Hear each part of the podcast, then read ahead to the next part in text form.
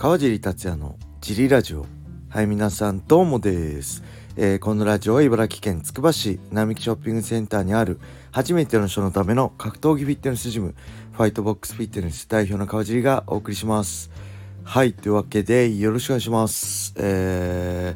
ー、昨日はですね月曜日でしたね。何してたかな。えー、あれですね奥さんがもうすぐ誕生日なので、えー2人でランチを食べに行ってきましたね。なんか特に、えー、プレゼントとか毎日毎年送ってるわけではないんですけどまあいつもランチ、えー、娘がね学校行ってる間にランチ食べ行って2人でランチ食べ行ってしてますね。まあそれも普段やってることなんでそんな特別なことでもないんですけどね。なんかちょっと出かけたい場所があるってことだったので今度えー、日曜日にも出かけてこようかなと思います。あとはね、えー、映画見たりしましたね。UNEXT で、えー、何見たかな？ジョン・ウィックでしたっけ、えー、キアヌ・リーブスのを見ました。1を見ましたね。で2をちょっと見始めました。えー、と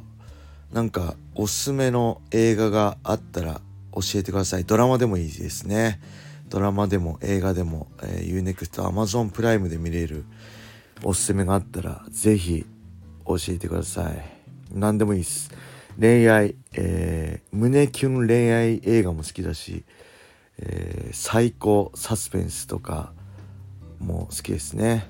デビッド・フィンフィンチャーでしたっけ？セブンの監督のやつとかすごい好きで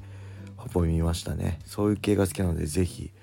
おすすめがあったら教えてください。はい。そんな感じでえー、レーターも行きましょうか。レターがね1個だけ来てましたね。お疲れ様です。毎回はの楽しく拝聴しております。リアルタイムでジリさんの大滑り芸を見てましたよ。あの鈴木アナがツッコミできなかった。ジリさんの大ボケ最高でしたよ。私は大爆笑してました。これに懲りず今後もチャンスがあればぶっ込んでください。楽しみにしてます。ジリさん、どんまいです。はい、ありがとうございます。これは昨日のラジオで言った、あの、くるみさんボケのとこですね。なんとそのジリラジオ、鈴木アナも聞いてくれたらしくて、ツイッターで返信が来ました。あの、むしろね、僕の方こそ申し訳なかったんですけど、まあ、これに懲りずって言いますけど、もう、もう、なかなかもう、僕メンタル、あの、弱いんで、もう、ま、あの、シーンとなった、空間がもう怖いんでできないかもしれないですね。あの何でしたっけ。マイク・マロットもね3ラウンド最後ねあの心折れて負けてましたけど僕マイク・マロットより先にぽっきり心折れてましたからねもうメインカード始まってる時にはね。はい。まあそのぐらいなんでまあこれをねちょうどあの奥さんが見てなかったんでどういうことってちょうどランチ食ってる時にね鈴木さんから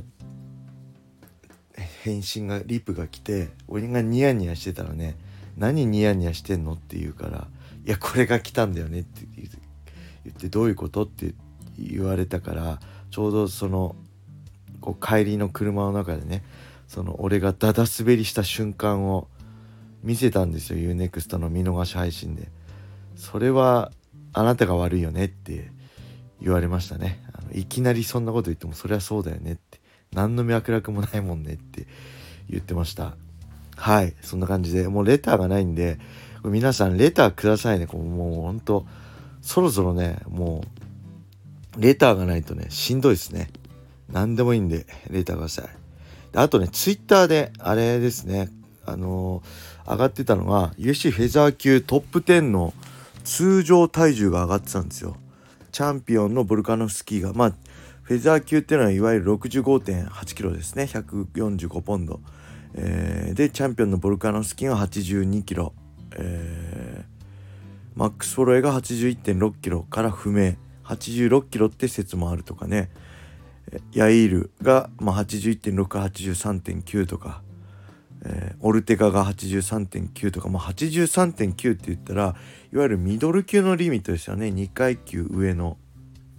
リミットだからみんなギリギリまあこれはどんだけ正しい情報かわかんないですけど、えー、みんなギリギリから落としてるんですよね。であのー、ねこの前297で負けてしまいましたけどアーノルド・アレンは84から5キロとのことでもうだから2階級分ぐらい落としてるそれに対して日本人のフェザー級はまあ言ってもまあ77とかなのかなだからそこら辺で違いがあるんじゃないかってフィジカルさがあるんじゃないかってあのー、いうことだと思うんですけど、まあ、僕はねちなみに USC 時代、えー、まあ、試合直後のオフとかは82キロぐらいになってましたね。はい、ただ、えー、しっかり練習開始すればなるべく抑えようと思ってたんで7できればね74から6が望ましかったんですけど、えー、やっぱり抑えられなくて76から78ぐらいになってましたね。でちょっと気を抜くと78から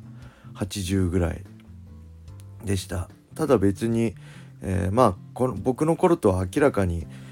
同じフェザー級ファイターのフィジカルも体格もでかくなってると思うんですけどそれでもね僕自身はあんまりフィジカルさを感じたことはなくて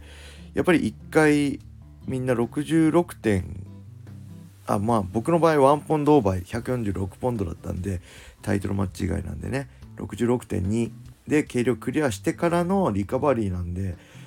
あんまりそのそこ何キロ戻すか本当内臓の強さによると思うんですよ。で僕は内臓強くないし日本人って基本的に多分その海外の選手より内臓そんな強くないんでリカバリーっていうよりもであと普段の体重っていうよりも僕はねあれですね普段から僕はあのマッハ道場の岡野が岡野選手が、まあ、180どのぐらいあるんだろう背高くてあの、まあ、体重も80以上あってあのライト級にライト級でも日本人の中ではもうずば抜けてフィジカルも体も体格もでかかったんで僕はね好んで岡野とやってましたね。それはま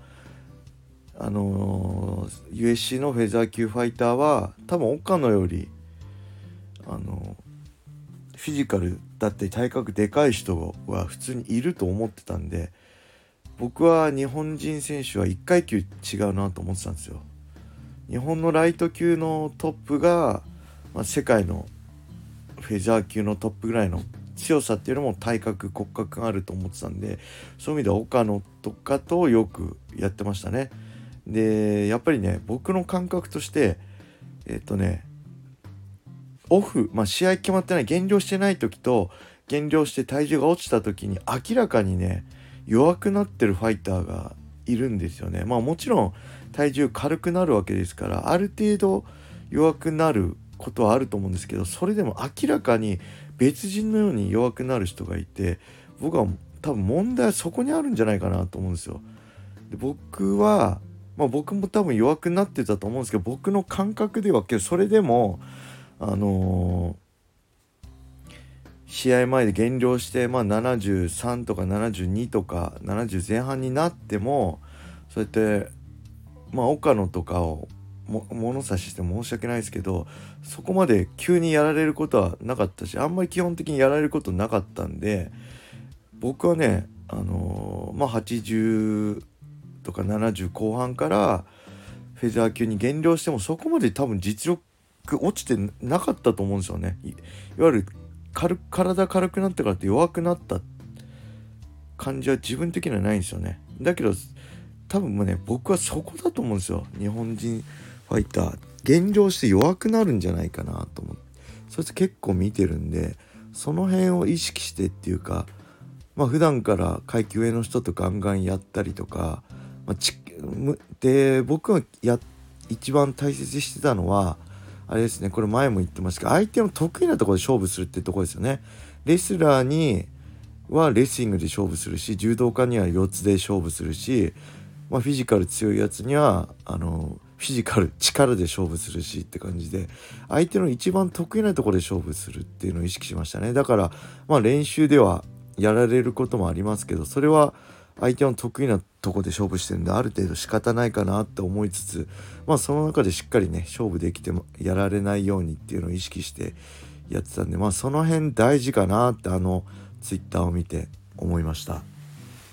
はい。まあ僕は現役の選手じゃないんでね、えー、おじさんのたわごとだと思っていただければそれでいいかと思います。はい。そんな感じでレーターを募集しております。それでは皆様良い一日を。またね